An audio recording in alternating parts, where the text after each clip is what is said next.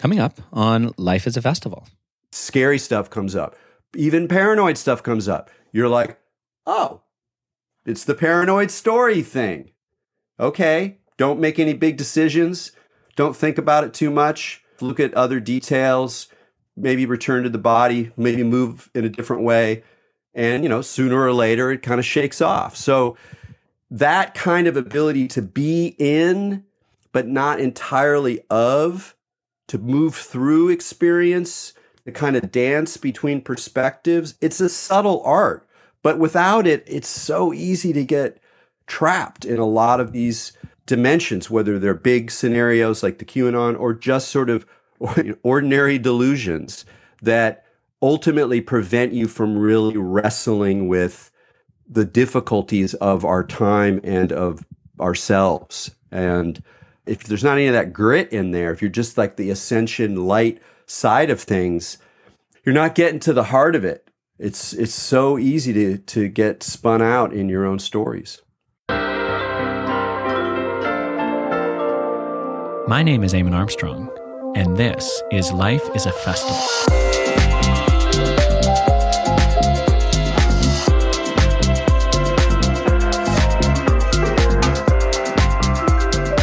This podcast is a celebration of thinkers and leaders who live their lives with the open hearted, experimental joy of a festival. Each week, we converse in complete openness, in an ongoing quest to find those boundaries in our being and melt them into lofty horizons. Life is a festival, only to the wise. Hello, my friends and fellow travelers. Welcome back to Life is a Festival. Well, we have a new administration in the White House, and it may feel like it's time to put behind us our fears of the specter of mobs swarming in the Capitol and strange people with Viking headdresses seeming to carry a dark psychedelic message from the far right. But alas, I fear that conspirituality is still with us and may be for a long time. So last summer, I did a podcast called Skeptical Thinking for Spiritual People that was in response to the growing and unnerving trend of New Age hippies, burners, psychedelic folk that seem to be falling prey to pretty ridiculous conspiracy theories. And um, just a few weeks ago, we saw that in a very symbolic flourish with the so called QAnon shaman in the Senate chamber. And I felt it was important, considering that for myself and many of the folks listening to this podcast believe in the power of psychedelic healing and transcendence through ceremony and shamanism. I felt that it was incumbent to address this growing trend of conspirituality. And I'm sure it's probably already on your radar. But if it's not, I'd like to, as a way of introducing today's podcast, read a piece from Jules Evans, who wrote um, a Medium article called Conspirituality The Overlap Between the New Age and Conspiracy Beliefs. And I read this over the summer and found it very helpful. So, as a way of introducing the topic today, I'd just like to read a section from that article that kind of explains the intersection of ecstatic globalism and paranoid conspiracy. He writes, I want to compare two forms of mystical experience. The first is a sort of extroverted, euphoric, mystical experience. Everything is connected. I am synchronicitously drawn to helpers and allies. The universe is carrying us forward to a wonderful climactic transformation, i.e., the rapture, the omega point, the paradigm shift. And we are the divine warriors of light appointed by God, the universe, to manifest this glorious new phase shift in human history. The second, however, is a paranoid bad trip version of the euphoric good trip. Everything is connected. There is a secret order being revealed to me, but I'm not part of it.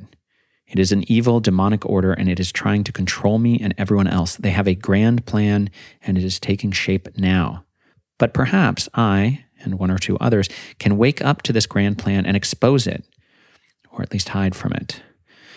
The first trip is a euphoric ego expansion. I am God, I am the cosmic universe evolving. And the second is a paranoid ego persecution. The universe is controlled by evil demons who are against me. In both, the individual awakens to this hidden reality. But in the first, they are a superpowered initiate in the hidden order and a catalyst for transformation. In the second, they are a vulnerable and disempowered exposer of the powerful hidden order. They are two sides of the same coin, two sides in the same game. In both, the ego is part of a grand cosmic drama. In the first, they are the divine appointed catalyst for phase shift. In the second, they are the heroic exposers of the hidden order. So, I don't know about you, but I love the idea that everything is connected and I am drawn to these helpers and allies and the universe is carrying us forward. I've thought that myself. But we must be so careful in our mystical transformational experiences that we carry good mental hygiene. And so today on the show, I'm inviting back a previous guest, my friend Erik Davis, to help us inoculate ourselves against the lure of conspirituality and its various rabbit holes. So, Erik Davis was on the podcast number 23. And on that show, we extolled the virtues of weirdness, in part to promote his book, High Weirdness, about psychedelics in the 70s. And he has graciously agreed to return to the show to provide an inoculation against this trend of conspirituality. So on the program, we talk about metaphysical mud um, that can sometimes flow through these psychedelic experiences. And Erik and I both acknowledge the ethical responsibility that we have to help foster discernment in psychedelic communities and how we can protect ourselves by nurturing what he calls an inner superhero team. We talk about how we recognize our own vulnerabilities and how to practice something he calls withering self observation. And finally, Erik and I discuss the evolution of the philosophy of this show, Life is a Festival, for these darker times. And we speak to Pythagoras and the Stoics in their view of life as a festival. So, Erik is a very sought after speaker, writer, and thinker in the psychedelic realm. He is the author of TechGnosis and High Weirdness. And this is his second time on the show. I'm so happy to have him back. And finally, Erik is the author of the Burning Shore Substack, and I highly recommend subscribing to it. I quote it at the beginning of the podcast. Finally, before we start, I just want to thank everyone who has contributed to the Life is a Festival survey. This is so helpful for me because it lets me know who's listening and how I can better tailor this content to your needs and desires and hopes and dreams. And so it takes four minutes and you can get to that. It's at bit.ly, it's a bit.ly link, and that's slash festival dash survey. So I would be so grateful if you took a little bit of your time to tell me about this show and how it can improve. So now I give you my friend Erik Davis as we explore the murky realms of conspirituality.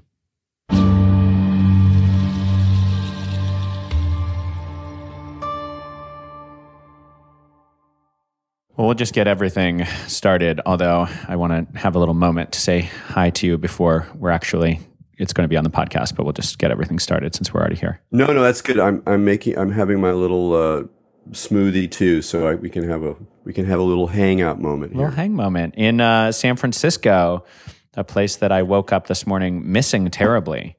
Although I'm glad I'm not in the U.S. right now. I just found myself really missing San Francisco. Yeah, yeah, it's uh, it's pretty weird here.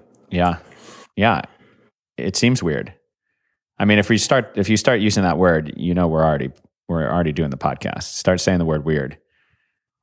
Oh yeah, do do you have a? I can't couldn't can't remember how much we talked about what what this is about, like what what you want to focus on, or yeah. Well, so I basically, you know, like everyone else, I was like, wow, this is really the time to talk about conspirituality.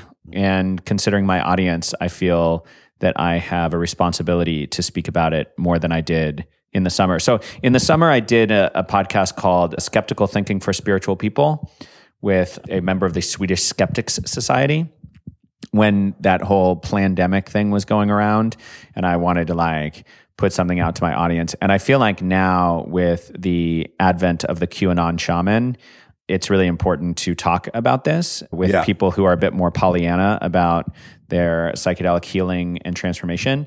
And I also felt like I really wanted to talk to you about it because our last podcast, we were extolling the virtues of weirdness. And I've said I've been I've actually since that time I've started working with a psychedelic medicine company to promote mm. psychedelics as medicine. And all the while, I have this idea well, psychedelics are, in a sense, they're like more than medicine. They're weird, and weird is good. And then all of a sudden, it's come kind of like the truck has come crashing through the wall of weird isn't necessarily good. um, and I was reading your most recent Burning Shore, and I love the way you write, man. I really, really like the way you write. Thanks for saying that. I, I work hard at it, and it's it's not always easy. Yeah, so. I can I can imagine. I feel like we're setting the stage in a nice way. So I feel like we kind of are starting. We're going to go wherever we want to go today. And I have no expectations that you and I are going to solve conspirituality. I don't need a resolution here. I just wanted to talk to someone with your mind. Really, I want to keep the weird, but I want to protect the the psychedelic users who have been sold a bill of goods that says this is simply a matter of ascension and anything that you experience in your trip is part of your elevation to higher consciousness. Because clearly that's not the case.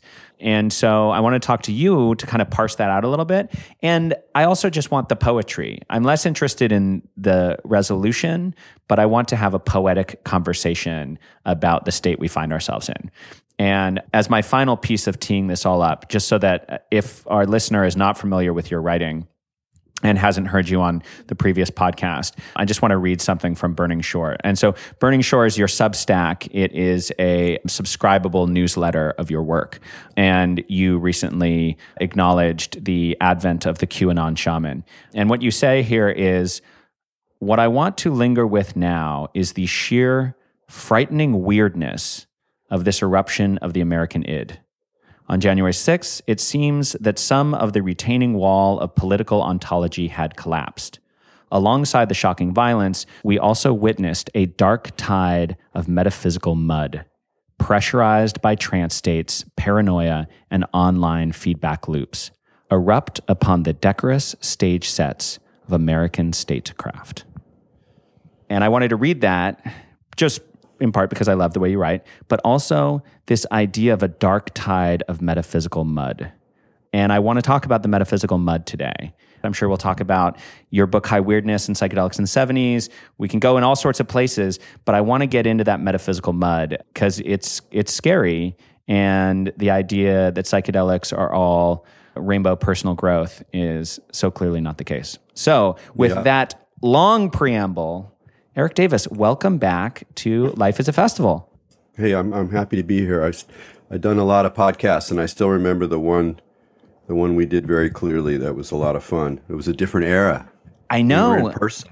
I know. San Francisco. in my home in San Francisco in 2019. It was episode 23, and we were speaking about your book, High Weirdness, which is about the weird psychedelic experience of the 70s.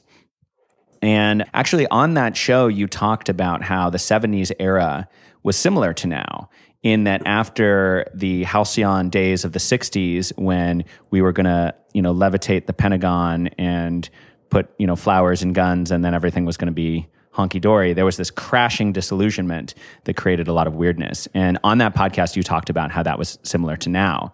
And it has it has only accelerated yeah, since we spoke no. last. And the parent, the paranoia as well. But let's let's stay like if I, I like this invitation to stay with the poetics, and so I'm gonna pick up. There's a there's an echo embedded in that phrase, metaphysical mud, that comes from Freud and a conversation that a famous conversation between Freud and Jung. I believe that's where it happened, where Freud uses this phrase of the black mud of occultism. And so he's talking about doing work with the mind, digging into memories, digging into dreams, digging into the kind of raw material that is also used or becomes part of occult experience. And though they're not talking about it, psychedelic experience as well. And so Freud had a very kind of negative idea of the occult, and I just there's something about that image of the kind of muddiness of this kind of thick goo, and you know I feel that as someone who's been reading this kind of stuff for a long time, where like there's amazing, beautiful, crystalline images and ideas in this stuff, but then there, it can just go, it gets a little bit too far, too feverish, too heavy, too muddy in the sense of unclear. Um, like you can get to a place where everything is symbolizing everything else, or it's all coming together, or you know that the pattern recognition goes into into overdrive and you know so of course jung had a very different approach even though he was he was very much inspired by freud's practice and in some ways started out in a very similar kind of mode. He ended up going much more deeply into a kind of a occult approach although he didn't do he wasn't like a practicing occultist exactly but he you know it was he was a much more positive zone. In a lot of ways modern psychedelic culture comes out of a kind of jungian approach where you're like you're looking for the archetypes. You you accept these other worlds, the, the worlds of symbolism, the worlds of ancient mythology, and they have something for us, and we go on a hero's journey through the other realms. And so, so I think it's sometimes important to remember that that's that while that's can be part of the people's experiences, there is some metaphysical mud in the picture, and we get into this place about discernment, and it's it's really tough because it's really hard to teach discernment in a lot of ways. Like people get to it in their own ways. It has something to do with upbringing, it has something to do with temperament, something to do probably with relationship with parents and early schooling. But without discernment, which we can think of in terms of skepticism, of moving into different perspectives, being able to move between different perspectives. Other things to say about, about discernment, but without it, it's very easy, especially now, to get lost. Because now everyone's telling you everything. You know, it's not very hard to resonate with some idea somewhere because in every domain of discussion of ideas about politics, about medicine, about God, about psychedelics, about spirituality. In every domain, there's somebody hustling a story. And they're resonating and they're creating feedback loops and there's groups of them and some of them are are are earnest if diluted some of them are canny and hey who cares? I'm just going to keep the story going because it's it's you know i'm getting more hits i'm getting more attention and then people who are who you know just get caught up in it it's fun or they get caught up in it and it triggers some deep emotional uh, thing and then it's there you go there you're in it well, and it's it's also the gasoline of personal brand building and everyone's need to be seen and have that attention is I think a really key aspect too. Like when we're talking about this guy Jacob Chansley, the so-called QAnon shaman and how he was kind of putting out a lot of signals and putting out a lot of like energy about who he was and who his beliefs were. But when he found his way to QAnon, he actually had a stage where people were, were listening to him. And so there's this, you know, there's there's all this mud of and noise and how can we find what's true? And then we're simultaneously seeking belonging. We really want to be part of something but we also want to be the heroes. We want to be elevated. We want people to listen to us. So it's not just that the echo chamber is particularly echoey. It's that everybody is shouting louder and louder and louder for their own personal needs. And often the case is that's just about our desire to feel connected and feel good and feel heard and and think of ourselves as success. So it's such a pressure cooker of bad ideas or at least confusing ideas. Yeah, and it definitely drives towards extremes. I mean, we all we all should know by now about the problems with, let's say, YouTube YouTube algorithms that have, they've they've learned that you know you provide more extreme material and people are more likely to go down those rabbit holes because of the extremity. So people who are just looking at middle of the road po- politics will start getting offered videos that are more and more conspiratorial or or Manichean or end of the world. But that's not just happening in terms of the algorithms. It's also what you're talking about here, where if, if, you're looking, you're lonely, you're looking for something, you're on Twitter, you're just kind of putting random ideas and this and that and blah blah blah, and then somebody says something, you know, about vaccines, and then you like kind of start questioning it, and you notice you get po- more positive feedback, and so you can get you know, sort of drawn into these communities, and the community is already defining itself in a kind of conversion, like a religious way. And I'll talk about that more in a second, where there's an inside and an outside, an us and a them. So there's more pressure on the distinction between us and them. And so as you become one of us, you are embraced by this whole world in a way that before you were just sort of an anonymous person kind of poking around, drifting through the, the metaverse, not really getting that much necessarily if you didn't have a really strong identity there. And suddenly all you had to do is follow a few ideas, a few things that you distrust. Maybe you've always kind of distrusted them or not liked vaccines or whatever the thing was. But as soon as you make that switch, suddenly you're embraced. And the, there's so much social pressure and so many social rewards for. So that's from the side of people who are just following along. And then that's made even worse by what you're talking about, which is that the whole system is set up now to build your personal brand and to do it in an adventitious way where you're like navigating like where are the hot points? Oh that one works. I'm going to keep going on that. And even i do that. Like you know my, we're doing it now. We're doing it now. Yeah, we're talking we're doing it now. Like here we are. We're doing conspirituality. I've done i you know i put out high weirdness and I thought we'd pop, I probably mostly talk about Philip K. Dick and Terence McKenna, and I mostly ended up talking about Robert Anton Wilson because he did so much stuff with with well conspirituality, with like playing with occultism and conspiracy and psychedelics, and and because that was so obviously what was kind of the backdrop, I ended up talking mostly about that, and then we and then we went forward, and I started riffing on the the you know the um, QAnon and its relationship to weirdness and da da da. And, you know, so I've done a lot of these discussions, but now I feel absolutely obliged ethically to respond anytime anybody asks about this stuff. I have to try to talk about it because it's so urgent. But in a way, what, am I doing my heart's desire right now, which is to write about something else? No, I'm doing this because this is partly where the action is, you know, and, and not just in a self self motivated way, but it's part of it as well. So here we are. It's all resonating out of control. And there is an ethical responsibility. I feel an ethical responsibility. I posted a meme on an Instagram story of this guy in the Senate chamber with the tag that was like, "This is what happens when you cancel Burning Man." And I thought that that yep. was funny, and I got some direct messages like, "Why is this the only thing that you have to say about this?"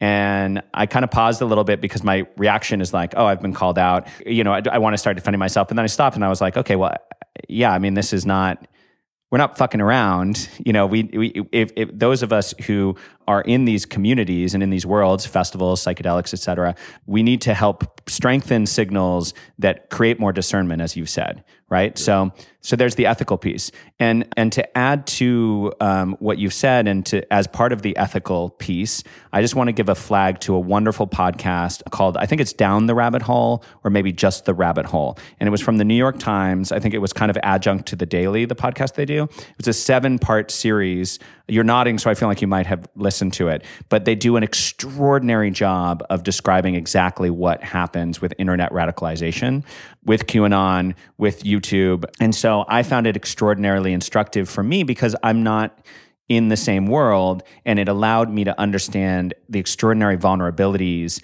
that are exploited. So as as we're talking today, my interest is to provide some help and support to talk about some of the actually the fun stuff of the occult. Let's also keep weird fun even as we're protecting ourselves. And also, Erik, I just got to say, catch up with you just be here. Yeah, yeah. You know. No, it sounds good. I I I want to stay with because you, I know you like the, the vulnerability. I'm going to uh, and do a little re- reflection on uh, the sense of responsibility. Great. And how it's for me is now somewhat complicated because while you know almost totally consistently I am ultimately a voice of reason and discernment I obviously embrace and am interested in lots of things that we can see now are a little dangerous. So, you know, I've always been interested in conspiracy culture. I've been drawn to things that are diluted. And I've actually, even more than that, kind of built my brand. Ugh, I can't believe I just said that naturally. I, I That was like the first time that actually ever happened. I think you Oh. said it because you said brand earlier, and I was thinking about it, and I can't believe I did that. I- Oh no! Oh my God! See, we're, well, we're being vulnerable here, so I'm not going to say that. I'm going to go. I established my uh, my style partly by being incredibly, like many people would critique me for being so tolerant of weird, bizarre, and even kind of dangerous crap. Like, you know, my impulse as a person, and this is like something very deep about my temperament, which is naturally diplomatic and also wonderfully challenged and excited by the idea of trying to empathize, to understand where people are coming from. And so I have like a real skill there. Like where if I meet somebody who's really different, my impulse immediately is to try to actually model where they're coming from and to see if I can converse with them. That's just my, I like that. So it makes me a certain kind of diplomatic guy because I can kind of see where people are coming from. And then I would be doing it with all this crazy stuff. So like, oh, you b- believe in UFOs, you believe in weird chakra systems, you're eh, you're you know down the JFK thing or whatever. I'm just kind of fascinated because you're in these different worlds, and that's part of what the whole work on weirdness is about. But you know, as like I said, I was talking about Robert Anton Wilson and his whole 70s thing is like I realize more and more as I go over stuff, I go, this stuff is really kind of dangerous. Why? And- Why is it dangerous? Well, it's it's part of what would lead to a a moment of conspirituality. You know, now now that we can identify it and show and know personally how many thousands, tens of thousands, I don't know how many people worldwide who were predominantly rooted in a yoga, transformative culture, festival culture, psychedelic zone, Burning Man zone, you know, some that large amalgam. How many people more or less you know went q it's a significant number. Just i don't know what it is but anecdotally everybody's noticed it. We've all seen it. And and in, and the q shaman in a way is kind of a um, you know a sign a symbol of that whole shift. And and that's what even though there's um there's a lot else to talk about. Like I thought when you were when you were t- talking about someone bugging you about the the joke about this is what happens when you cancel Burning Man, which was funny. Like I saw, it, I thought it was funny too. Is I had the same thing. Like I immediately started talking about the Q shaman, like on Twitter or whatever, and people were like, "Is this all you can? You're all you're going to talk about? Is this weird kook? Like when like." The, the you know ethno nationalists are storming the Capitol, and it was an interesting moment because I was like, it made me realize again that question about responsibility, which is that while I have a lot of things to say about that or feel about that, that I feel like my responsibility is kind of towards this community, and that therefore it's really important to highlight this aspect and to say, hey guys, we're not done with this problem. In fact, we're we're seeing the consequences of it and how serious it is now. So what are we going to do about it? You know, how do we how do we kind of think about it? And but I also feel not complicit exactly, but I just can see, and it, it sounds dangerously not quite elite is not really the right word, but there are there are things that are totally appropriate and creative and interesting and playful for very small groups of people who are already tuned into unusual perspectives on the world. And that when that material gets broadcast to beyond a certain level and it becomes part of popular culture, this, the very same ideas, gestures, attitudes, perspectives can really go south. And I don't want to be an elitist saying that, like, oh, it was better before, and people can, you know, you got to be special person to be able to handle the mysteries. But we're in a situation where the kinds of things that enabled small subcultures to sort of police themselves, even if they were being kind of crazy, like psychedelics in the 80s or something like that, where, yeah, there's a lot of people taking psychedelics. Some of them are losing the plot. Some of them are spinning out of control. But then there are mechanisms within the subculture that help people kind of right the, the, the wrongs and get, get on a grounded zone or whatever. Like all of those mechanisms require something kind of subtle and kind of off the beaten path and you sort of have to already be invested in it. And now everything is open and resonating and amplifying and feedback looping. So there are there are no longer a lot of the internal blocks and things, however poorly they worked. You know, a lot of people lost the plot throughout the whole thing or went paranoid or or whatever. And now, but all that is kind of amplified. So it it it creates some tension in me because I'm like I'm fascinated by like the weirdness, and yet now I can say, you know, maybe it's just that maybe just maybe we shouldn't be talking about that so much. Maybe it's not the you know maybe we should really be talking about discernment and rationality and science and what makes science science. And yes, you know, extraordinary experiences are great, but you know, you don't want to go. Don't start drawing the lines together. Don't start, you know. And in a way, that's what I was showing. Is like, look, you have a bunch of random dots and you start drawing lines between them and they make figures and then you start telling stories and then you think you're that's true. And that's a fascinating process. Let's play with it right? That's the psychonautical weird experimental attitude. Let's play with the way that the mind creates realities and even go deep into it but also kind of you know at the same time maintain our distance and sort of play with it. Well that's a kind of a weird that's sort of an arcane practice that is you know, ethically a little bit, little anarchistic, maybe a little, mis- little mischievous, but translate that to our current discourse environment, and it looks like, you know, psyops and major trolling. Like it's, it's not. It, the intention is different, but the way that people get drawn into these things now is, you know, has such real world consequences that I'm just not really sure how, you know, how important it is right now to like wave the flag of the weird, even though that's kind of what my beat is or what, what I'm interested in or have been. I mean, there's a lot of other things I'm interested in that I don't write about that's not part of, you know, what my persona is. And maybe it's time to do that.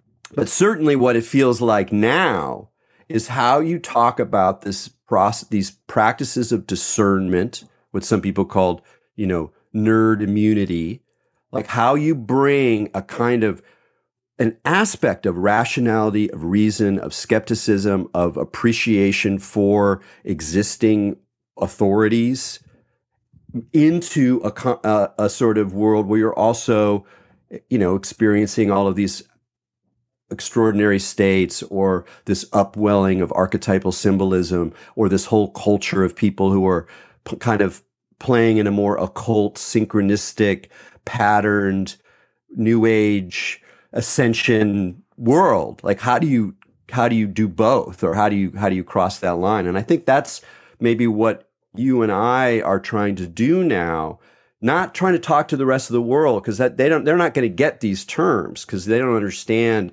how it works to be in this kind of odd culture in a way that's you know bigger than it used to be that's for sure. And it's it's not easy. That's what so that's what we're doing yeah, and I was I was going to say that's what this podcast is for. Like I wanted I don't want to I don't want to get rid of the weird but I want to help. I, I, like the term nerd immunity. For the listeners of this podcast who are not the mainstream, um, they're people who are already interested in these spaces. How can they, A, inoculate themselves, and B, how can they talk to people around them in a way that is actually supportive and productive?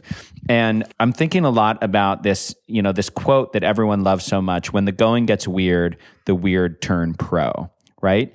But I think you have to already have some professional chops to turn pro because the going has gotten very weird and it seems like the weird are turning paranoid, right? Like, mm-hmm, mm-hmm. so I, what I'm interested in is a professional approach to weirdness, a professional approach to psychedelics. Because for me, I can I can get high on my own personal mythology in a way that doesn't I don't think it harms people other than me where I'm like oh well I did ayahuasca and I had this vision so now I've got to go on this quest and you know so I've been trying to bring personal discernment into my life anyway because you know I might just have run of the mill depression right? I just you know, like, I don't need to go you know climb the mountain to solve it. So for me it's a smaller issue but it's the same issue. It's like how can we access these extraordinary states? Can we get what is medicine in it? Can we get what's weird and playful in it? Can we allow it to change change us in ways that we hadn't expected to be changed because we do want that. We want to be changed. But at the same time, how do we protect ourselves from winding up like this this dude in the Capitol with the with the yeah. Viking hat on? Yeah, that's. I've been thinking about that, and I and I I was actually even think you know more than I even normally do thinking about this podcast. Going like, well, I, you know, every time this issue comes up, it's like, what are the answers? And I almost feel like I need to sit down and really kind of lay out things because they're going to work for some people and they're not going to work for for other people. Here's one way of looking at it: is that psychedelics and alt- altered states in general, meditation, whatever, they teach us that the world can appear in different ways, like radically different ways. And we come back, we w- get off the pillow, we, we, we, we greet the morning after, and we have now had a visceral experience of the multiplicity of reality, different ways of being in the world. What does it mean to, to live, think, make decisions, connect with people, learn, build a career, have children in a world that on some level is multiple, or there's not one reference point that you can hold on to. To me, what you want to do is to cultivate a kind of inner, like a superhero team, where it's mm. a team. Mm. You know, like you got that. different characters. And Robert Anton Wilson, I thought I think was very good on this, in that in, in some ways he's answering this question specifically, which you said, look, there's a lot of people in me. There's the writer, you know, working, you know, labor, right, da, da, da. There's the poet. There's the shaman, the one who has these experiences or navigates these realms. And when the shaman is leading the pack, the shaman's leading the pack. Shamanic whatever you want to call it in the loose sense, the psychedelic worldview, the mythopoetic world, is leading the pack. But one of the characters, one of your superhero team, is the skeptic. It's one of your it's one of your team members. And and what Wilson always said was that the thing about the skeptic is that the skeptic got veto power most of the time. And that is actually a very beautiful, kind of poetic and playful way of talking about what we want. I don't want, I mean, I, I have met 100% skeptics, people who are rational, critical doubters 24 7. I have zero interest in that. I even think it's a pathology. But I equally believe that not having that kind of capacity, which in some people is very cognitive, you know, it's skeptical in the sense of philosophically questioning or understanding things about science or understanding things about bias and how cognition works. So it's kind of got an intellectual character. But there's also very much a kind of emotional uh, sense that we think of as being grounded. You know, so I think of people I know who are pretty trippy people who aren't really intellectuals, but they have this. They might not call it skeptic, they might call it grounded. And grounded is being grounded. You're like, yeah, whatever. I mean, yeah, maybe all that stuff's true, but you know, I got a cup of tea here and got to deal with my wife. And it's something about like honoring the constraints of ordinary reality, not because they're ultimately true, but because they are, they, they, a, we're required to deal with them, but also they, uh, they act as ballast against the ascension principle. So one once you kind of ex, are, you like this idea, you're like, yeah, inner superheroes. I got these different characters, and in a way, being who being me means passing the baton. You're constantly passing the baton to different personas who show up in different environments. You go into the you know, you go into a, a, business meeting when you're talking about your, you know, your your salary. You're not the shaman. Sh- shut up, shut up, shaman. I don't want to get no.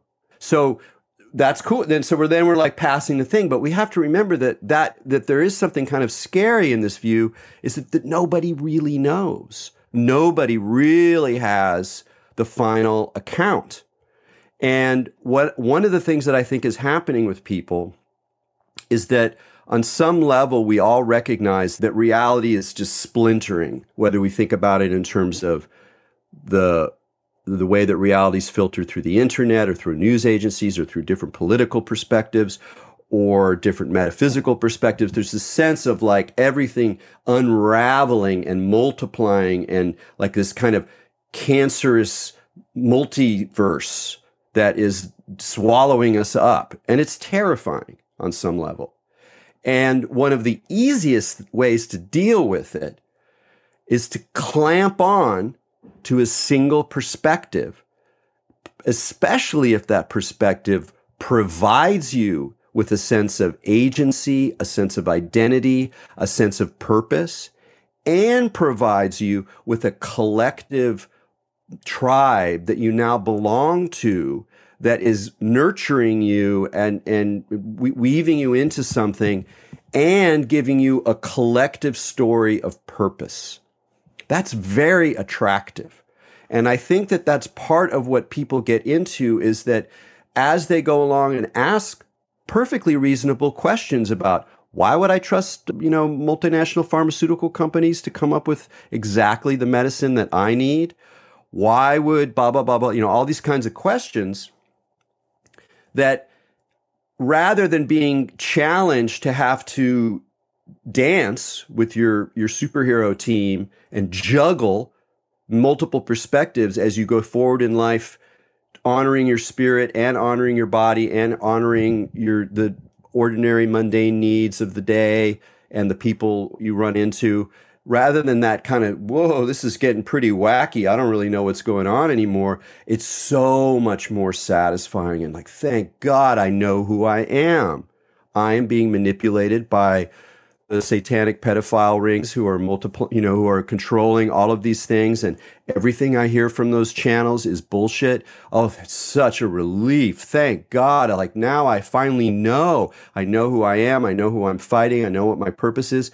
It's incredibly attractive at a time when no people are paying, t- nobody really knows what's going on. It's going crazy. So I would say that if people are paying attention to their psychedelic, multidimensional, transformative experiences, they will see that it is presenting a world of multiple possibilities and that that is asking us to transform to grow to learn in a way that honors the multiplicity of those worlds. And that means we have to be travelers that are capable of traveling between different perspectives not willy-nilly but with intelligence and craft and canniness. What is the appropriate superhero for this moment versus that moment? And I think the psychedelic experience, at least for me, has very much taught me about that pluralistic reality. So if that's true, then as soon as you find yourself starting to believe and hold on and really grip onto some story, in a way, you're already falling off the path. You're already not staying true to the expanse of the transformative experience. Now, to really embrace that, you have to kind of shift some of the ways that people think about extraordinary experience. There's still something in our culture that's like, here's what happens. I don't know anything. I'm confused. I have an extraordinary experience. At the peak of this experience, I get a message. I learn something. I find out a truth. And then when I come back down, I hold on to that desperately, and that's going to solve the problem. And that's a very ingrained part of religious culture, of spiritual culture, you know, so it's not going to go away overnight. But I don't think that's what psychedelic, how they really operate or how they really allow people to change. I don't think that's that's I don't think that's true. So if you're holding on to something moving forward with your little secret vision or your now I know thing, you know, that's that's not really being true to the multiplicity of the reality. It's like because the psychedelic experience is not just the peak. The psychedelic experience is you anticipating it, you taking the material. Where did you get the material? Who gave it to you? That's all part of the psychedelic experience. Coming on that first little anxious moment, that is just as important as the peak when I'm, you know, melding with the cosmic overmind. And most importantly is the come down. Well, how do I feel on the way down? Am I disappointed to return? Am I relieved to return the next day? What's different? What feels different?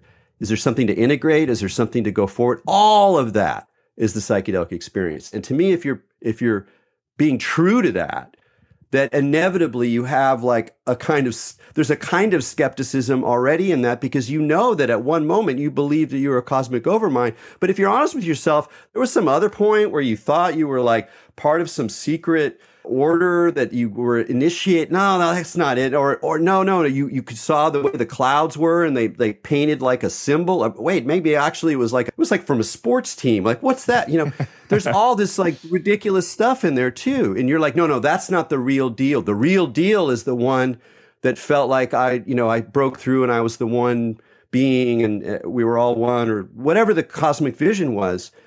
Mm, you know, I'm not.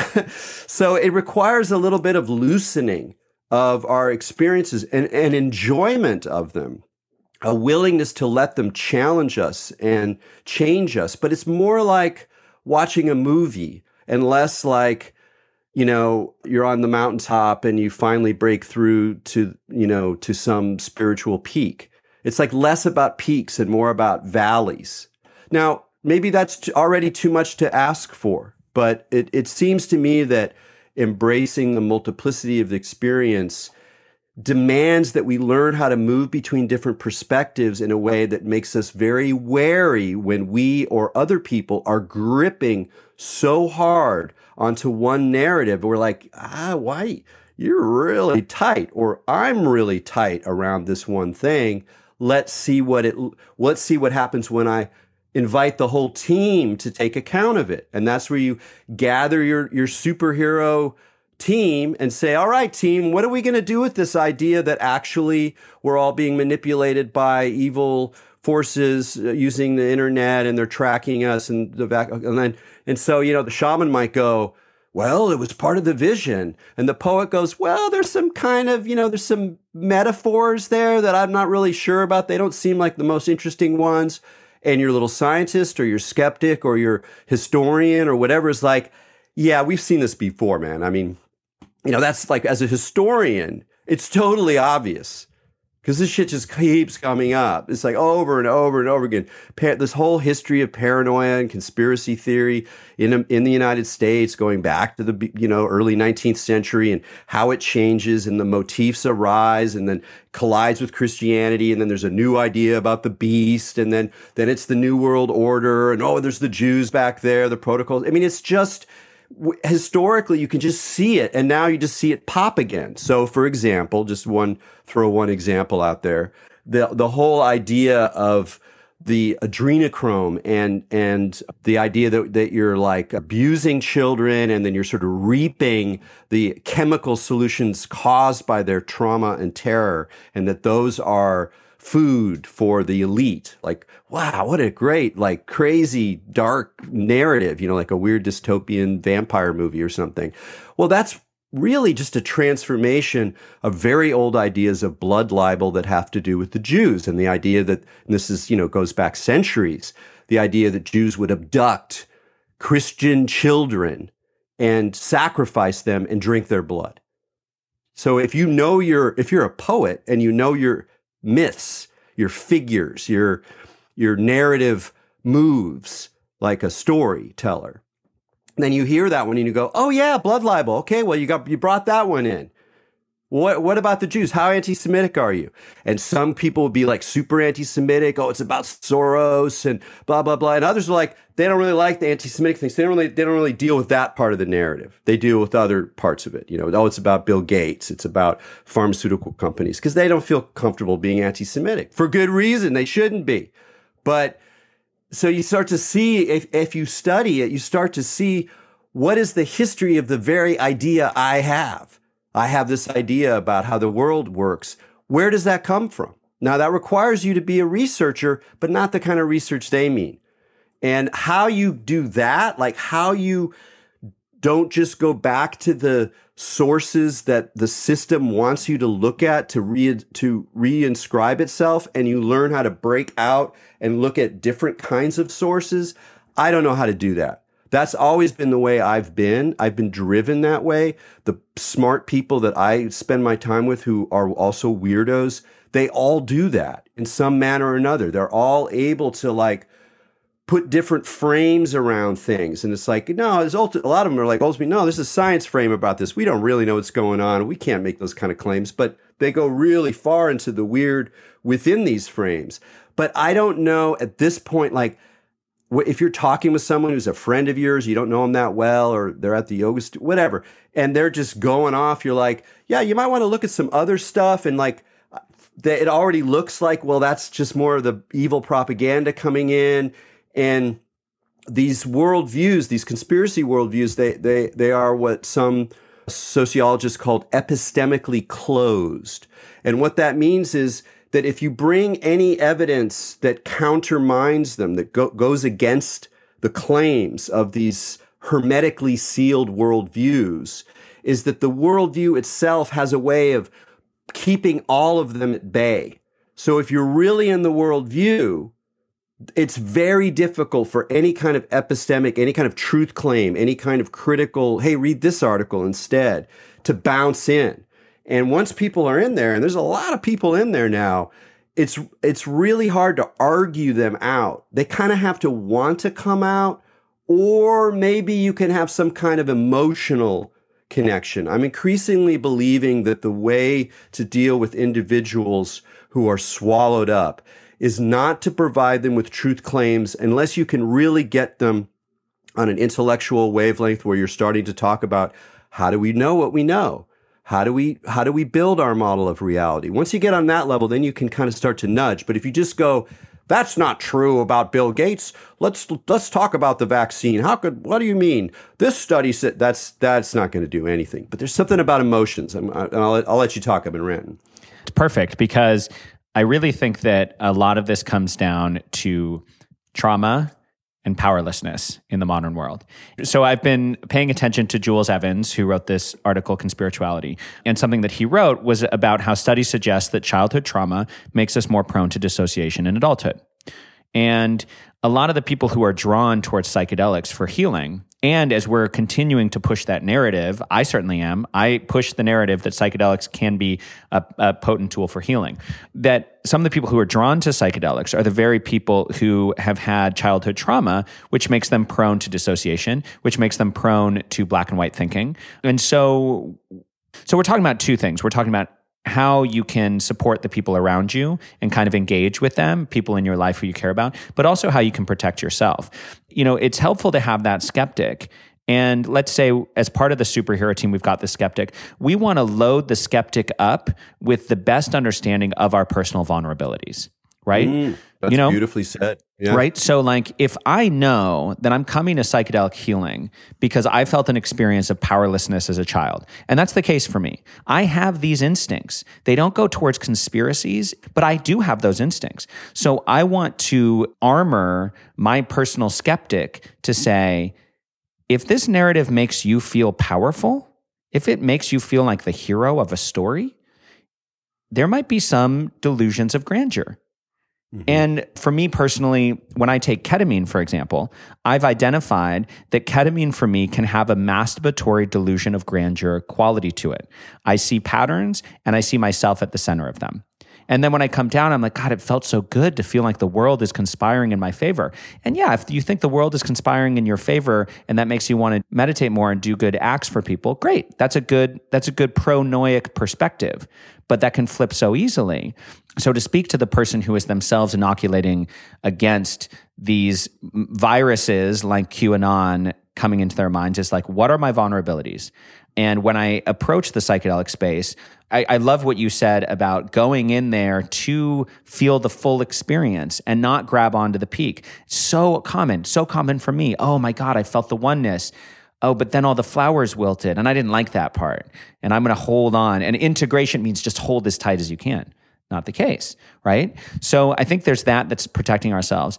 And then as far as talking to others are concerned, I think that that emotional quality is part of it. I think that maybe there's an element of we're so divisive and we're so scared and angry in our division.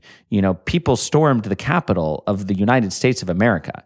That's fucking nuts and that's scary and that makes me angry so i i, I have a lot of put i want to push against that i want to yeah, call it out yeah. and, and put it down and all that kind of stuff but what we really all need is the very things that people are finding in conspiracy theories we need the feeling of belonging QAnon is mm. so attractive because the QAnon community is really kind. There's a sense of intimacy and connection. People sign on to Q and they know something. We all know something and we're taking care of each other. Where goes one, go, goes all. You know, like, so when we're approaching people in our lives, our instinct is to say, oh, they fell for QAnon. They're stupid right? They're or they're weak in some way weak minded or whatever. There's a there's an immediate judgment and that judgment is part of how we make how we make ourselves different than them. And we're like okay well that could happen to them but never me. That's like that's like poor rural american trumpist people. Like that could never you know? But actually when we look at the vulnerabilities in ourselves, oh, I can tie it back to my own point. Great.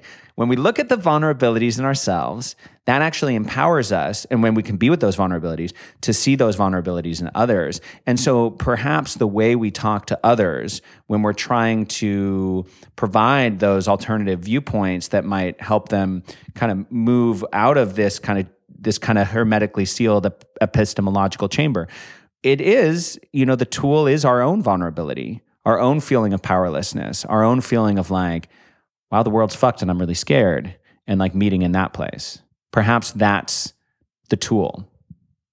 Yeah, that make that makes sense to me. I, I think it, it is important to recognize one's own potential for this, and, and my experience of that has to do with, you know, being having parent, you know, having had paranoid trips. So I've always been interested in paranoid fictions and you know, Philip K. Dick, and that's sort of part of my draw or Lovecraft or whatever, where there's some kind of sense like maybe I'm already inside the story and I can't get out, or there's something about that that is very appealing to me or attractive, but also disturbing. And it's very deeply woven into me. I'm sure there's, you know, psychoanalytic reasons for it or whatever. I don't have a particular take on it as being related to trauma or anything, but there is something traumatizing about it. It's, it's traumatic to suddenly believe that the world around you is a stage set and that it, you're being lied to. There's a trauma there, like in They Live or in a Philip K. Dick novel or something. And so there's, you know, I think that one of the features of trauma is that to try to handle it, you know, you, you develop techniques to sort of get close to it, but then keep it at bay. So there's sort of like a teasing relationship. pendulation. When they talk about trauma work, it's titration and pendulation. You can't heal yeah. trauma by going all the way in it. You got to touch and come back and touch and come back. Right.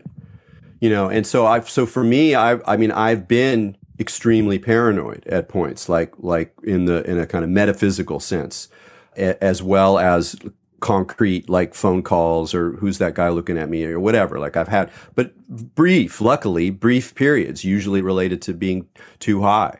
And uh and so i i feel like again my style is to like really understand what that feels like. So i i get it. Like i i really don't have I don't think that there's, I understand why people get into these headspaces and why the feedbacks are are, are helping keep them there. And I don't know. I mean, as I'm saying, I think we're all really struggling with this is like, what's the way to deal with it? Perhaps being more connected with that and ourselves is read by the other person. And there's, so there's some kind of way of connecting in it. Uh, but it's difficult because it's, it's so divisive that we are fooling ourselves if we think that we can always be maintaining our ideals in relationship because what it is, what it means is that if you're actually dealing with somebody who is holding on 100% and let's say they're in your family and let's say they're talking to your uncle what do you do? Do you just try to have a reasonable conversation with them? Oh they're not being reasonable. What do you do? You actually have to cut your ethical job is to actually try to prevent that person from talking to your uncle because your uncle's kind of a little soft or he's going that way so you have to cut just the way that all of us have to go. Well, you know, I'm kind of an anti-authoritarian. I don't really like state power. I don't really like the police. I, you know, military guys. Ooh, you know, remind me of jocks. It's not really my thing. Like, and then you're like, oh, they, oh, we're here, and now I'm like, well, you know, you go get them. You know, go get them, Capitol Police Force. You know, and and it's very difficult for a lot of us to do that but we're at that kind of stage. And so that's another side of it too is that you also have to protect yourself and protect those around you by recognizing where the things are coming in. And there's sometimes nothing you can do about that person and their worldview, but you can try to con- contain them by getting to people before they're won over. So you, what you want to do is go, hey, now I know you're getting some. It's very appealing. I understand it, but there's this too, and there's that too, and really, if you look at it, it's kind of a game, and you know. So that's part of a, another kind of aspect of what we're doing. But I want to go back to the personal stuff because I think that's also really, really key. Is like how do you, how do you protect yourself? Now, th- Can- this can raises a- like a. I'd like to make Sure, a quick note please. about that because Sure. the value of this conversation is not simply how do we not fall into the QAnon cult. It's also how do we protect ourselves from falling victim to any number of narratives, even na- narratives that are like, well, if I just meditate enough, the world's going to be a better place, and I don't have to involve myself in helping the people around me. So there's there's versions of this that are not so dramatic and not so toxic, but these same tools of being able to check ourselves within these communities, and specifically Burning Man, psychedelics, New Age, in these communities we've all we all need this we've always needed it Yeah. because because on various levels this is happening so as you go into that i just want to just flag for the listener that if you're like no way no how qanon i bet that there might be something that Yeah. you know there might be a way you lean in your the stories you tell yourself i certainly do. Yeah, yeah. No, no. I mean, that's fine. I mean, I've, I I will never forget when I saw a a very intelligent person come back from an ayahuasca experience or set of experiences, believing that they had contacted a a you know god, alien god who was had channeled messages for them, and they had written down the messages that the god had channeled, and that they had a sense of messianic sense that this was their purpose going forward. And I'm like, okay, you know that that can happen. That happens. So it's it's really not just about QAnon, and it's also about even more mellow ones, like you say, like oh, it's just about my heart, and if I just make my heart really clean through meditation and and being sweet to myself, that's going to send out the energy, and that's going to be the light signal that allows the world to to you know improve or whatever. So here's what I would what I would say. I mean, it's really hard to talk about spirituality in general because whatever it is is going to be different people are at different places they have different experiences and there's different things that work for different people some people need a hardcore physical practice to kind of get them into shape you know and other people are really drawn to meditation other people are drawn to you know a lot of things but the the, the one of the dangers is is that we we we as we navigate this multiplicity of possibilities we go towards what feels good but we don't necessarily go towards what we need Mm. yeah and that's tough. word and it's a hard, it's a hard problem.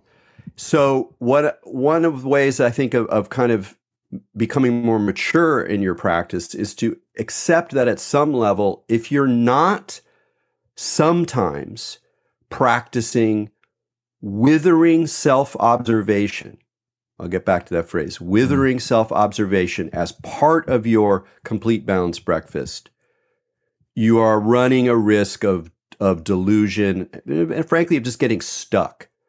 So, withering self observation, what does that mean? Self observation is a way of developing distance on yourself. It can lead to dissociation. You know, it's it, it, it can be too extreme. So, I'm, I want to emphasize that, that this too, like all spiritual tools, can go too far and cause problems. And that way you have to come back to that sort of uh, let's get the whole team involved here is this is this really working but if you don't have almost alongside the skeptic because it's not quite a skept- skepticism is really about claims about the world or my own beliefs about the world but the uh, the self observer is almost you can almost imagine the self observer as a kind of like a little bit of a Spock character, a little bit of a Vulcan, where you're just recognizing, like, oh, now I'm scared. Or, hmm, when that person said that, I felt a clutching in my stomach. And I want, oh, now I'm yelling at them. Oh, what does that feel like? Now I feel ashamed. That kind of like, okay, look at that, look at that, look at that. And especially when you've made a mistake or when you've fallen or when you've you realize in, that you had projected a whole story onto someone that was totally not true. I mean, we all do that all the time. Like I had this whole story. Oh, you had done that to that one person. They're like, no, it didn't happen at all. Well, that's a, a golden moment for the self observer to go, hmm, notice the way that you projected a narrative onto ambiguous events and held onto it for your own personal reasons. It's not necessarily fun stuff. But if you're not doing that some of the time, and I don't know how you get yourself that into into your woven into your your process or protocols. if you're not doing that, you know, probably a good idea to start doing that unless you have a problem with like so much self-judgment and so much a depersonalization already that, that that isn't helpful and you need something very embodied or need something very emotional whatever. You probably already have a lot of those those scripts. And it's hard because it's not the same thing as the inner critic but it can they they share the same megaphone sometimes. So it's it's tough. Well, I think that the practice of self observation, I believe, is best cultivated just in its clearest form clutch in my belly. You know, energy of, ooh, I'm flushed. So I've personally been using a practice because I've been going through some difficult anxiety and depression. I, I get some seasonal stuff and I went through a breakup recently and my system doesn't do breakups very well. So there's a lot going on in my system. And I've been reading a wonderful book called Already Free by a guy named Bruce Tift, which is a bit on the self helpy side of Buddhism, but I found it to be very helpful. So I'm really liking it. And the practice that I've been working on from that book is um, to notice exactly what's happening in the physical sensations of my body. And what he says in the book is essentially that our um, neurological organization in many cases is a way of dissociating from physical sensation in our body. So I can feel a physical sensation of anxiety. For me, that's the best term for it. It's a clutching, it's a energy in my arms, it's energy in my body. Anxiety is a good word for it because it's pretty basic. That energy often will turn into the story that I'm, I'm broken in these ways and like spinning out. And what I realize is that I'm trying to battle that story. Oh no, you're not broken, blah blah blah. But actually, the issue is not the story or battling the story. Even the story and battling the story are actually ways to take me away from the physical sensation of like my system in this moment is feeling a lot of discomfort. Is this discomfort going to kill me?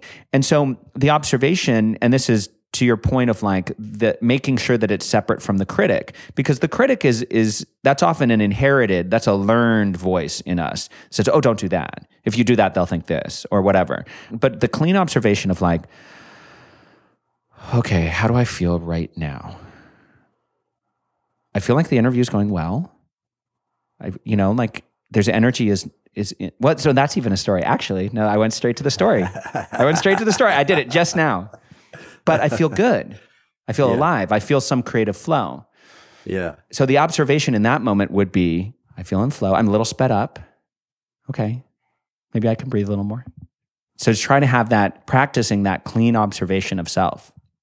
Yeah, I think that's really good. And I, I think part of it is about how we how we relate with the, the stories that inevitably we tell. Like that's what our brains do. They're mm. story machines. And you know, one of the great things about meditation, at least certain ways of doing it, is is really being able to d- develop the space where, for some moments, the story stops, and then it becomes much clearer when the story com- stories come back. Mm. Oh, that's just a story. Yeah. I'm just my brain is just going weaving words together to say something about something that might happen. And I have to live in that world sometimes but it's just a story. And and so developing that is too is also part of self-observation in the sense of being able to you know, and part of you can use the body as reference or as as something that re, that moves in another direction than just getting caught up with the story or even fighting the story. But it's sometimes also just good to go, ah, here is here is another story. And we love stories. We watch TV. We watch serials. We read comic books. We go on psychedelic experiences that have the shape of a narrative. Oh, we went here and then we, we wanted to go and meet this other thing. And then we saw this, this being that was of light. And then we went after it and it, we, then we got lost again. we heard the frogs. Remember the frogs? They felt like they were giving us a signal. You know, we turn it into this sort of magical story. And so I think part of it is, is that if you're, if you're doing this self-observing, you know, don't get caught up, return to the body, we you also have to kind of allow and acknowledge the power of the imagination. And I think that that's a lot of what draws people to psychedelics is that rather than re- watching a movie or reading a book, I'm inside the imagination as it's telling stories that are designed just for me because I'm doing a lot of it. Not all of it. I would never say that. I think there are, are transpersonal dimensions or whatever. They're just hard to talk about and easy to hose yourself. So you step lightly on those zones. But the parts that are more about us, great. So we part of what we're learning is also how to recognize and appreciate the imagination, but then not try to make it the truth teller. And that's a lot what's happening with again with conspiracy theory is that they're good stories. We read, I mean, maybe they're not great stories, but they're like stories. They're like like that novel or like that movie or like that paranoid comic book thing or you know, and then this. And so like the the same part of your mind, the imagination is like drawn to even dark stories. We're we're fascinated by dark stories that we always have been. Look at all my how many shows have people dying in them. We watch like simulated stories of people dying all the fucking time. And, and we're not bad people. You know, we're fascinated by death and fascinated by sin or darkness or whatever. So that's part of our imagination. But now we're at a point where like as as truth and reality become unmoored and and sort of fragmented through this media environment and through the breakdown and consensus and the loss of authority and the elites and all sorts of different reasons, the imagination has just like all this room to run. And that's one of the problems is like sort of taking responsibility for your own imagination, which doesn't mean just thinking it's full of shit because that's why why are we here? We want imagination. We feel that imagination can actually help enliven the world, open it up, create more possibilities, create the ability to imagine different ways of being, different ways of relating to nature, different ways of relating to other people. You know, that's that kind of utopian side of the imagination where it builds a world where something else can happen. I mean, that's the transformative festival. What's going on there is we're all, we walk in there, we make a tacit agreement that we are going to play act in a world that works differently that is more magical, more spontaneous, sometimes more direct. And even if I'm just having a good time or the person next to me is on a spiritual quest, we're still operating in the same kind of like play act world. And that can just be narcissistic or just be a little, a good weekend, or it can actually be a site of transformative social imagination. And there, it's both. And that's part of what we're trying to do is like, let's get more of the transformative social imagination stuff crystallized and moving forward as we, you know, go back to mundane reality. So we have to really kind of acknowledge and work with the imagination. But at the same time, it's just the same thing as the superheroes. It's just one facet. And if it go, if it takes over and then it gets bound up with conviction or it gets bound up with inflation, or these other psychological drivers we have because we're wounded or because we feel powerless or because we feel empty and broken you know that's where the self-observer goes oh look at that. You've, you've taken this little story. You had your nice ketamine trip. It was enjoyable. It, everything felt together. And now you're like i want that. That's the thing. That's who i am. I'm the one who's bringing everything together and you know, that's what I call in the in, in high weirdness. I talk I talk about it as a tightrope walk. That it's actually diff, it's actually there's a subtle art of moving in these worlds that requires a sense of poise and balance and clarity and uprightness. And if you get too absorbed and too overwhelmed and too ensorcelled, even though at some points that's going to happen, then you're kind of you're not really practicing with it. And so I think that part of what we're also talking about here is just a different attitude towards practice, which is almost like even like, you know, working out, where we all know about working out. Like working out can be fun, but it's kind of, you know, sometimes you don't want to do it and the body's sort of lazy and it hurts and we got to force ourselves a little bit and then we're glad we did it. You know, so you already have a sense of like things that we know we really like that aren't like super fun a lot of the time for a lot of us. That's true on every level. That's true about self observation. It's true about working with emotions, the way you're talking about. Like, oh, I haven't gonna, no, I'm gonna tune into my emotions now. That's groovy. Oh, I feel like shit. Oh, God, I'm scared. Okay, what is scared? Oh, it's this awful feeling in my stomach. And I feel really, oh, like there, there's no solid ground. And that's no fun. Well, what are you doing? Are you running the risk of going crazy? No, you're, you're, you're working out you're doing, you know, 30 push-ups instead of 20. It's not fun. Ah, ah, this sucks. Stop. You know, and that's true in the height of your psychedelic trip. Oh, I'm in, oh, here we are. And you're like, yeah, really? What's going on now? Where are you? Can you let this go? What if you drop it all? Where are you then? I don't know. I don't know. I don't know. You know, or scary stuff comes up. Even paranoid stuff comes up. You're like, oh, I'm in that paranoid world again. And because I've been a practicing paranoid, meaning that it just happens to me sometimes, is that I can be inside of a locked in, now you see how everything's putting together. And I'm talking in a psychoactive kind of situation and be like, oh, it's the paranoid story thing. Okay, don't make any big decisions. Don't think about it too much. Look at other details. Maybe return to the body, maybe move in a different way. And, you know, sooner or later, it kind of shakes off. So, that kind of ability to be in, but not entirely of, to move through experience, to kind of dance between perspectives, it's a subtle art. But without it, it's so easy to get trapped in a lot of these dimensions, whether they're big scenarios like the QAnon or just sort of ordinary delusions that ultimately prevent you from really wrestling with the difficulties of our time and of ourselves. And if you don't have that, there's if there's not any of that grit in there. If you're just like the ascension light side of things, I just yeah, I just don't think you're you're not getting to the heart of it. It's it's so easy to to get spun out in your own stories. I love the idea of many-minded Odysseus. So my favorite heroic archetype is Odysseus as many-minded.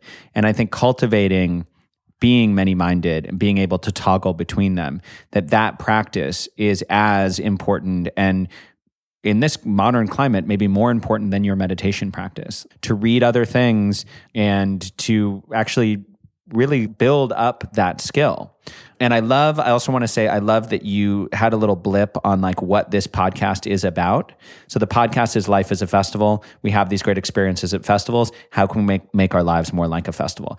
And that that discernment is necessary too, because making your life more like a festival is not joining the circus. It's not joining the festival circuit unless that's what you want to do professionally. It's, it's actually like, how do we take some of the magic energy and bring it into our lives? But we don't get to bring that magic energy into our lives just by holding on as tight as we can, as you were pointing out from the psychedelic trip. We don't hold it as tight as we can. We understand that we get that sometimes and we have better access to it because we know we can get it. And we have better access to the broad experiences because when we get in the really dark times, the depression, the loneliness, the heartbreak, or whatever it is, we can see how we can move out of that too. And that actually kind of uh, leans towards how the podcast has evolved. And the podcast has actually evolved since we did our show, which is I've connected with the allegory of life as a festival that was part of Pythagoras. And then the Stoic Epictetus is they both used the allegory of life as a festival. And what they used it for was the idea that if you look at life as a festival, A, it's temporary and B, you can choose how to interact with it as this sort of spectacle that's going on around you. And what Pythagoras said was that some people go to the festival, in this case, the Olympic Games, to compete, to win something, to trade oxen, to like do commerce, but that the philosopher goes to the festival to experience the full multiplicity of being as if it is a festival. Life as a festival is is to see all these things in this totally alive state. And so the idea that life is Burning Man, life is not Burning Man. You know, and like that's it's, it's and it's important that it's not. It's beautiful that we have Burning Man, but it's important that it's not. So actually the way we earn our ability to live life in a more open way is actually by having this superhero team that provides more discernment and the ability to have this kind of many-minded approach and say ooh yeah a little bit of this but uh, it's yeah no no we've gone here before you know and to observe that.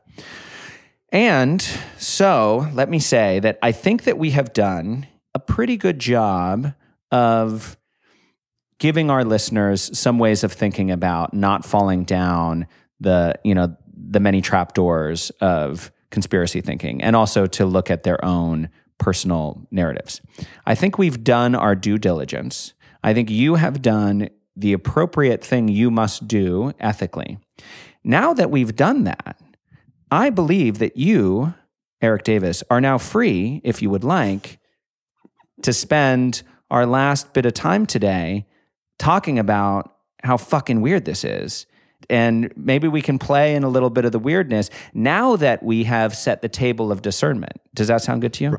Yeah, yeah, no. I mean, that's then that gets around to the to the life as a festival thing again, which is like, you know, one of the marvelous things about festivals is the the sense of you know another world just around the corner. Like I'm going to mm. pull back this veil and go into a tent, and I don't know what's going on. And all of our, a lot of our best, a lot of my best experiences in festivals take that form. I'm with my crew. We're usually joking. We're not seeking. We're just having fun, being, you know, blown around by the muses or whatever. And then suddenly there's a turn we get invited or there's a whoa what's through there or whatever and then you go in and it's and everything changes and that sense of like multiple worlds it's like um you know like the Mos Eisley spaceport in in Star Wars and it's like there's just all these worlds here and so part of the festival for me is that it's a multiplicity of worlds a pluralistic universe and again, I'm emphasizing that degree of pluralism because I think it's actually medicine to start to learn to navigate between modes. And that if you think you're a shaman, what does a shaman do? A shaman moves through the worlds. Like it's, there's the earth realm, there's the underworld, there's the sky world, there's different animals, there's different spaces inside the, the, the wilderness where different kinds of things happen to develop that sense of openness and multiplicity. Because one of those tents, a big one now, is like the QAnon tent. And maybe you like peek in because you're curious, like, what are these guys doing? And then there's, you look and there's all these like weird graphs and scary monsters. And you're like, whoa, wow, those, go, okay. All right, we're going to go this way. Or see you guys later. You know, where, but it is also part of the festival that there's weird religions there. There's cults that are people are freaking out and they're you know rolling in the dust. Like that's a festival. Like the festival isn't it's not contained. There's an element of chaos, there's an element of risk, there's an element of danger, there's an element of excess, of madness. Madness is in the festival. And the life as a festival mode is this kind of embrace of the totality of of experience and that you can't just select out the parts that you want you don't get that lively juicy sense if you're not risking yourself if you're not uncomfortable a lot of the time or you know any number of the uh, the other things that can happen to somebody uh, you know lose their friends get lost lonely or suddenly like you don't have any connection at all and you have the the loneliest night of your life you know i've had some of the loneliest nights of my life at at Burning Man. Terrifying same. nights of this. Yeah, same. You know, it can be lost, a dark, dark place. Can't connect to anybody, and you know whatever. And it's like, okay, well, that's that's part of the festival. That's not mm. like, oh, I'm not in the festival anymore. It's part of the the festival. And so, one of the ways I um, how to say this, like I, I am trying to embrace our moment, is to feel that my own experiences as a reader, as a thinker, as a as a seeker, as a psychedelic person, as a festival person, have actually given me great skills to understand aspects of what's going on here in ways that a lot of people with different backgrounds don't see. Now they mm. say things that I don't see, but I'm actually very appreciative. So I am like, bring it on, like let's rise to the occasion. Let's go back into the archive and bring forward all of those elements that might be appropriate to understand what's going what's going on here on multiple levels. So, what I'm seeing here in the picture you're painting, bringing us to the end of our conversation today, is that there's a choice to be the QAnon shaman and to grab that single narrative with all your might and be the hero of that limited story that may well be wrong. That's a choice. A choice that you're laying out here, which really appeals to me, is still heroic. but you're not going to be the hero. You're not going to save it because it's all in play. But it is heroic. And instead of grabbing onto one thing and elevating yourself to be that heroic one story, there's a humbler heroism of doing your spiritual self discipline, your psychedelic self discipline, that you actually are better able to meet the myriad tasks that are overwhelming everyone at the moment. And you're able to meet them because you're nimbly toggling between different ways of looking and thinking. You're able to speak to different people. And ultimately, you're able to discern and then support boosting the signal of messages that actually are going to be more helpful to people, bring people more together, and allow us to, to coordinate some responses to these massive challenges. And that's heroic. That's a heroic thing, but it's not the story of the hero. You don't get to have the story of the hero, but there's a simple heroism of doing your work so that you can best affect the world around you in a positive way, in myriad positive ways, and you can still enjoy the festival. Mm-hmm. Sounds good. Well, I I feel like I feel like we covered some ground today, Erik. Yeah, I mean it was it was definitely fresh for me. You know, it's always a little risky because if it's more fresh, then I don't always feel like I quite nailed it. But it's also the the journey is part of the the experiment. You know, that was one thing of being a whatever a public figure speaker guy is that is that if I don't keep risking live, it's not worth it. And it means that I sometimes stumble a bit and and it can be hard, but I really overall really appreciate the invitation to explore. Well, and that's why I always want to give you a home game.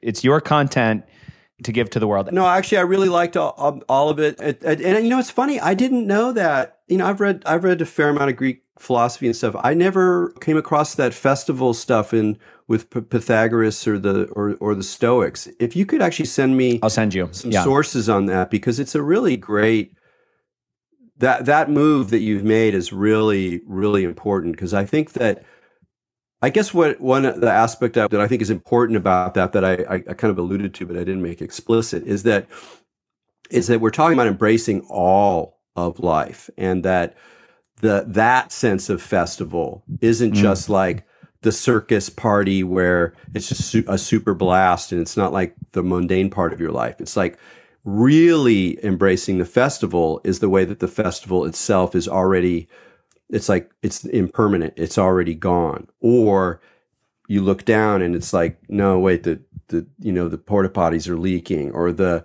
you know like it's the whole thing it's like it's, the actually dust storm janky. it's the breakdown it's the dust it's storm the, it's right the, right it's the conflicts it is embracing anyway. it all and i think yeah. we did a great job and it's lovely cool. to see okay. you Erik such a pleasure yeah all right man have a good day you too take care